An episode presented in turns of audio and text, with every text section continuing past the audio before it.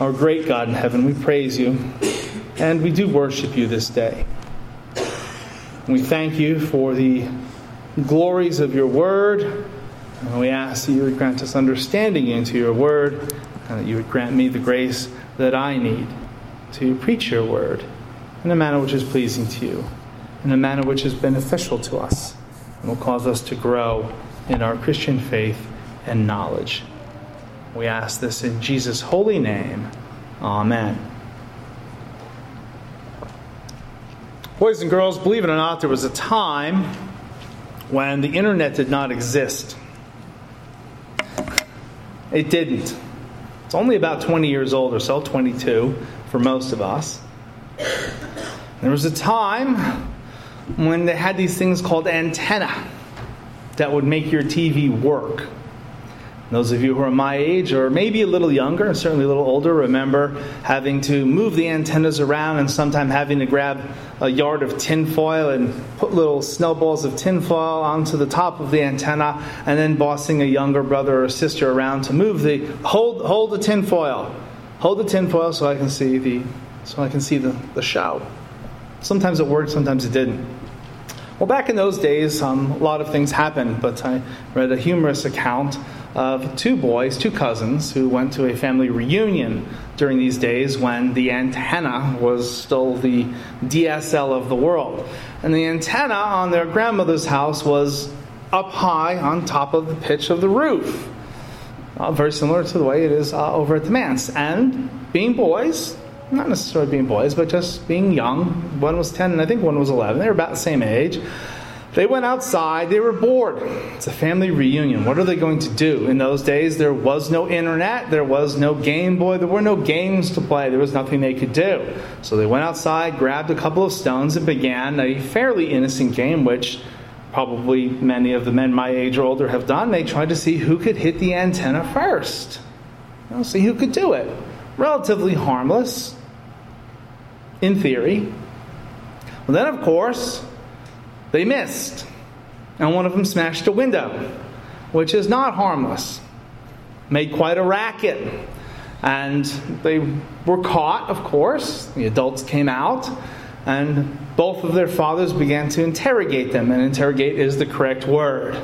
And they were honest about it because there was no other way to go. We have stones in our hands, we were outside, now the window's broke. It doesn't take Sherlock Holmes to figure out exactly what occurred. And the one boy said, I did it. But I didn't do it on purpose. I didn't do it on purpose. And then he began to look to his cousin for support. And his cousin told the truth. He did it. And he didn't do it on purpose. We were trying to hit the antenna. The younger one starts crying. We were just trying to hit the antenna. Didn't do it on purpose. Now the boys told the truth. They weren't intentionally trying to break the window.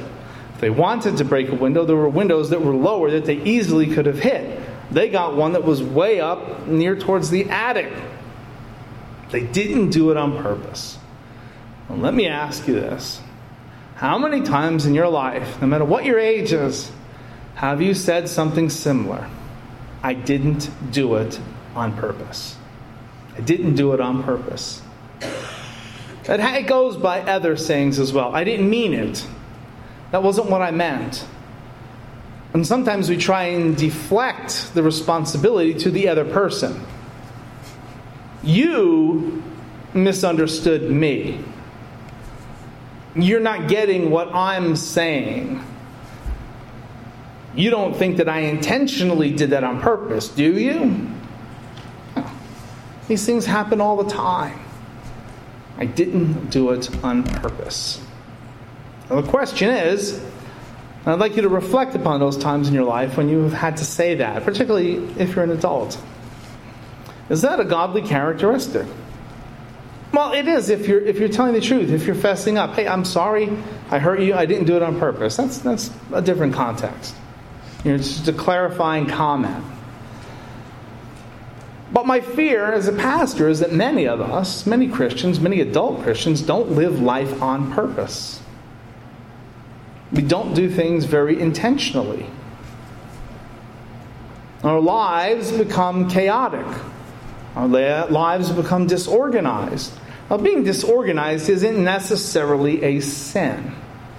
I can assure you that being organized is a more pleasant state of existence, but we all get a little flustered and chaotic from time to time. Some of us are a little more organized than others, but from what I have gathered, it is a skill that can be learned. And most of us are still in the process of learning that skill. But think about it.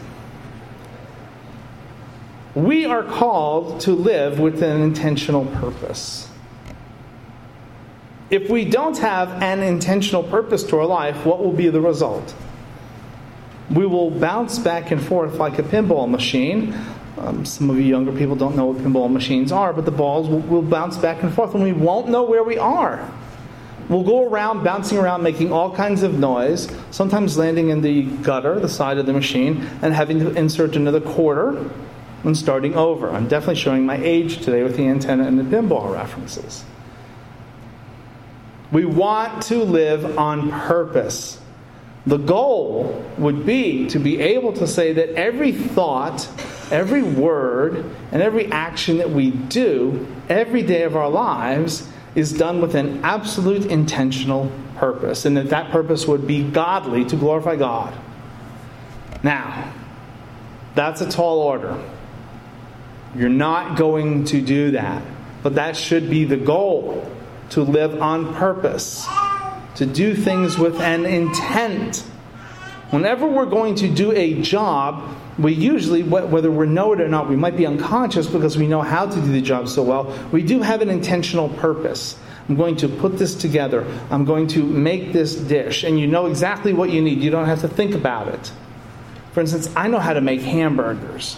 I'm not a gourmet cook, but it does not take a gourmet cook to make a hamburger, particularly if it's a pre frozen hamburger. You take it out, put it in the skillet, a little oil in the skillet, and then watch it until it's cooked. Take it out, turn it off, and put it on a bun and put some ketchup on it. It's not very difficult to do. Anybody can learn how to make a can of tuna fish with some mayonnaise. It's not that big of a deal. And you don't have to think about it. I'm going to intentionally get a can opener. I'm going to grab the can of Starkist tuna. Now I will get the mayonnaise. You don't have to do that. But for the larger issues of our life, and particularly for young people as you grow older, you want to live with an intentional purpose. And here is the reason why. God does everything with an intentional purpose. Do you think God can ever say, Oh, I didn't think that that was going to happen? Do you think God is ever surprised? Ever?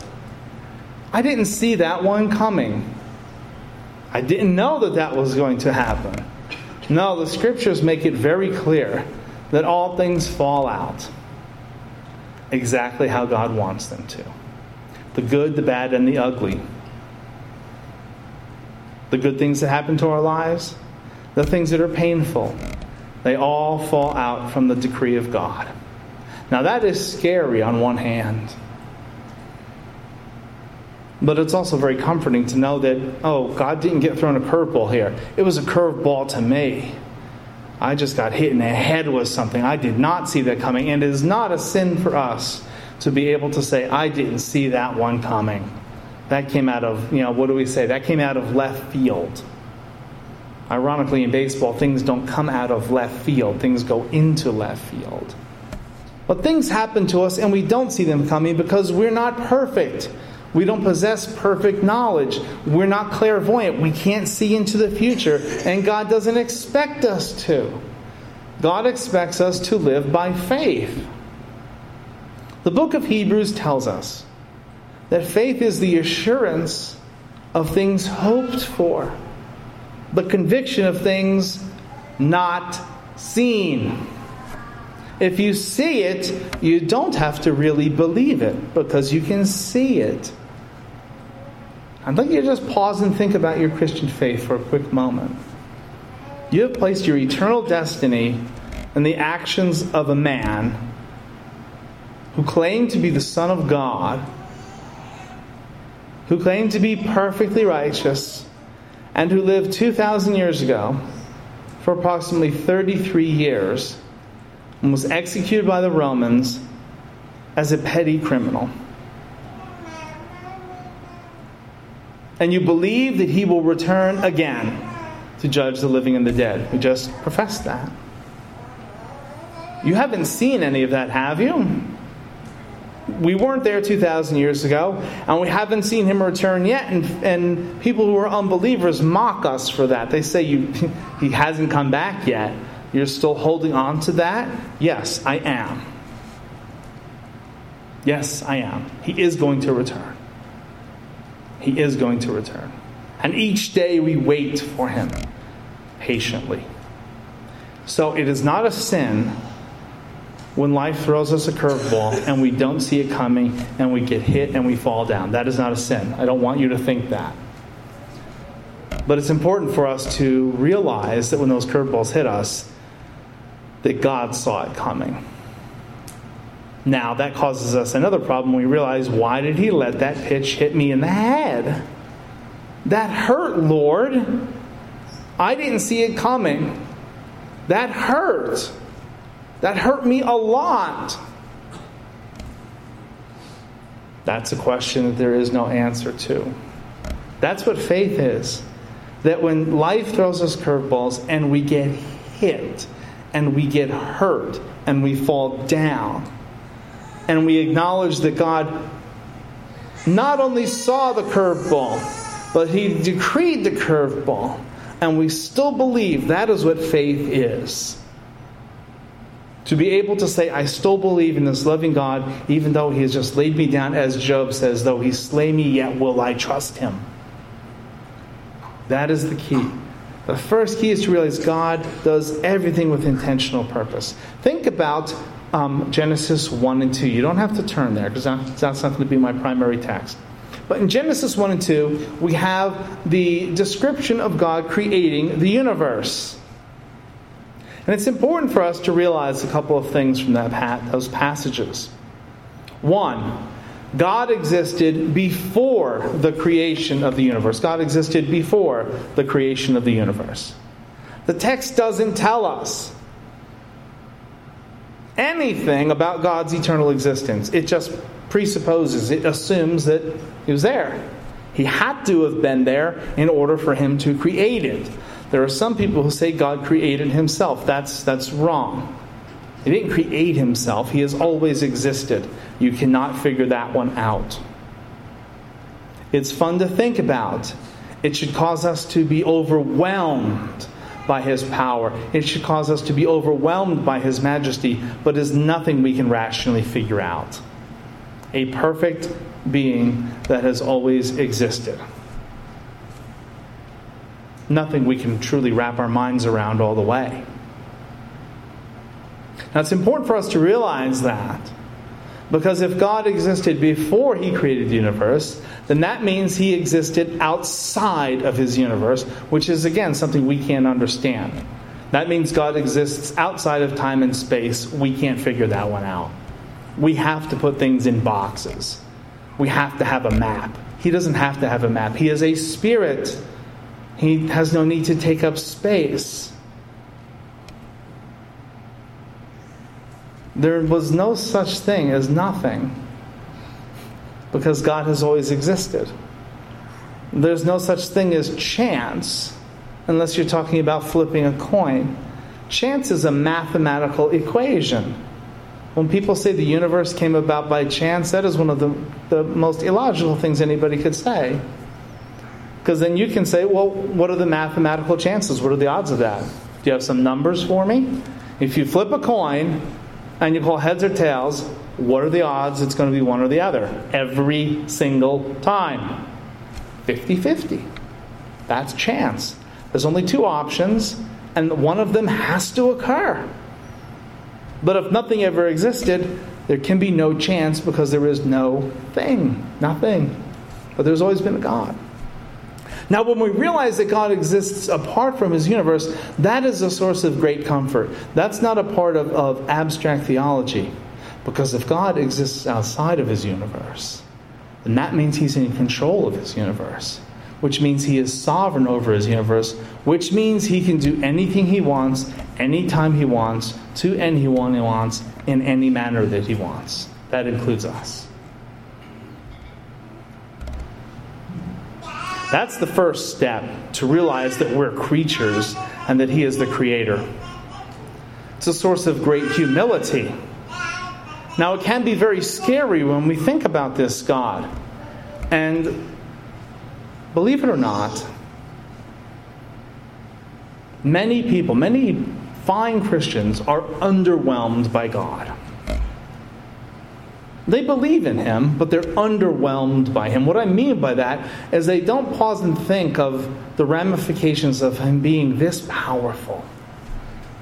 You are in the exact pew that you are, in the exact position that God has decreed from all eternity that you would be. You chose the clothes you wore, but He decreed it from what we call eternity past. That's a little weird to think about, isn't it? It's scary when we think about the harsh things we go through, but it's if we think about it properly, it's a source of great comfort because he tells us that no matter what we go through, he is going to be there with us. His intention for us is that we reflect his glory. You see, Genesis 1:26 then moves us into the creation of man. And we find that God created man after his own image. Okay? So, what is God's intention for man to be created in his image? He brings a number of things in the text to give us a clue. He brings all of these animals to Adam. Who does the naming? It's a little song, right? God gave name to all the um, Adam gave names to all the animals. Man, man gave names to all the animals. I don't know the melody. We didn't quite learn that one in Catholic school, but I have heard it in other. Excuse me. I have heard it in various VBS lectures. Man gave names to all the animals. This shows us Excuse me, I'm still battling this cough. This shows us the high regard that God has for mankind. The high regard He has for us. He has given us the privilege and the honor of looking after the rest of His creation, of taking control over it, of taking dominion over it. This does not mean that we are allowed to do anything we want with the creation. It means that we have been given the honor of creating, or rather, really constructing, with the raw materials that God has given us. Many of you grew up in agricultural households. You grew up on a farm. You plant stuff. You tend animals. I, have never really done that. I have planted some things and I've taken care of a few pets. And sometimes they're annoying, and sometimes the, the plants don't, well, the plants have never grown for me. I've never been able to grow anything except silk flowers. You buy them and they never die. I don't have a green thumb. It's the darkest shade of black that you can imagine. Give me a plant and I will not make it prosper very well, no matter what it is.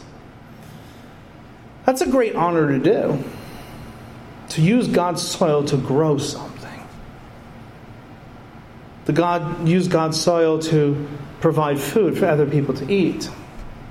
And then you can uh, spoke that out in any field. Others of us build houses to shelter the animals, to shelter ourselves and our family. Others designed the houses through the use of mathematics. They're architects. They designed the houses to make sure that they are safe, to make sure that they are built properly, it's all of one scene. This is part of being the image of God. To do what God does in a limited sense. God creates out of nothing. We have the privilege of doing all of these things no matter what you do. It's part of God's plan of being an image bearer of God. That's the intentional purpose that God has created you for. Now, as a that goes for everybody that you'll ever meet. Now, as a Christian, someone who is a new creation, according to 2 Corinthians 5, If any man, if any person be in Christ, he is a new creation. We have to ask, what is the image of God for us now? How does that work for us besides our unsaved neighbors? The key is this Philippians chapter 2, verses 12 through 15. Paul tells them, and this was a church that was at strife, they were fighting amongst each other. Therefore, my beloved, as you have always obeyed, uh, not as in my presence only, but now much more in my absence. Work out your own salvation with fear and trembling, for it is God who works in you both to will and to do for his good pleasure. Do all things without complaining and disputing, that you may become blameless and harmless, children of God without fault, in the midst of a crooked and perverse generation, among whom you shine as lights in the world. Let's just dissect this passage one thing at a time because we find some practical steps that we can implement if we want to live our lives with intentional purpose. The first thing is to obey from a sincere heart. You can't, you can't glorify God with an intentional purpose if you're not in obedience to Him. Why Paul says, My beloved, as you have always obeyed, and then he reminds them, not in my presence only, but now much more in my absence. Paul was in prison when he wrote this epistle. He had been in Philippi, he had helped establish the church, but now he's in prison and he has heard from one of their delegates who had brought him care packages, what we would call them. He had heard from the delegate that uh, things aren't really that great in Philippi. People are fighting. People are fighting over silly stuff. Okay? So Paul writes them this letter and he tells them to obey. What are we to obey? We're to obey the commandments of God. And the commandments of God are distilled into two things to love the Lord our God with all our heart, soul, mind, and strength, and to love our neighbor as ourselves. That's the entirety of our lives. Whenever we're doing anything, we need to be thinking somehow Am I obeying God? Am I obeying those two great commandments? Or am I veering off the course and doing something else?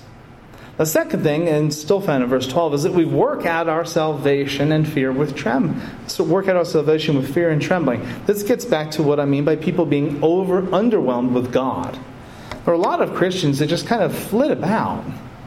They just live their lives with not even without any godly intention, not even without any godly purpose, but it's almost as if they're glib about their salvation almost glib. Well, well, I believe in Christ and I'm forgiven, and you know, um, I don't want to go too deep into things, and uh, you know, I, I do as best as I can. That type of glibness, that type of casual approach to God, is not seen in the scriptures. The God that we serve is a God who overwhelms people, who, who causes great trepidation in people when people encounter the living God, they're not usually in a great mood. It's very important for us to realize from the gospel readings from last week and this week that God sent the angel Gabriel to Zacharias and to Mary. He didn't come himself, He sent the angel. The angels are emissaries. And Gabriel seems to be the one who's given a name to do a particular job in a particular case to bear this great news to these two persons. And we have no evidence from the text that they're very overwhelmed by the angel. They certainly pay attention, but if God Himself were to arrive on the scene, they would be completely overwhelmed. So I encourage you to become overwhelmed with God. Because to live with intentional purpose means to work out our salvation. How, does, how does Paul play, play, phrase it? with fear and trembling. It's a perfectly rational thing to be a little nervous about God. This is a God who has always existed, remember? So you have no claim on him. I don't have a claim on him. This is God who has always existed, so complaining about him will get us nowhere. No matter how rough we have it, complaining against his providence is a zero sum game. Whatever God places on our plate is there so that we can work through it and become more like Him, to reflect Him more grandly, to reflect Him with more intentional purpose amongst those who are unbelievers. And we'll see that in just a moment. Romans 9 tells us the famous thing about the potter and the clay. Famous saying God is the potter and we are the clay. That's a terrifying thing to think about. What can a potter do to the clay? Whatever he or she wants, right? What can the clay do? Last time I looked, clay was um, inanimate. It didn't doesn't breathe.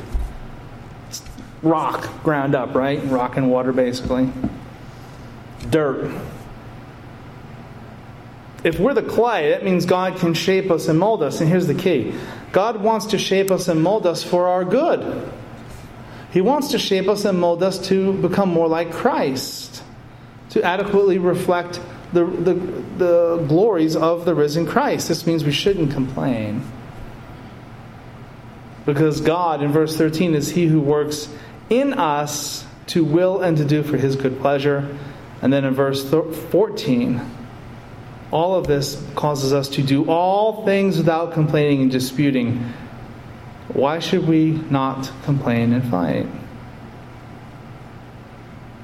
Why should we not complain and fight? Because in verse 15, the reason, the purpose God wants us to not complain and not fight isn't so that we'll be more happy, even though we will be. It isn't so that we'll have a, nicer life, even though we will be. Complaining doesn't make you feel good, does it? Does fighting make you feel good? If it does, it's a sign that something's, you know, at that moment at least, you know, there's a glitch. Complaining usually makes us feel worse.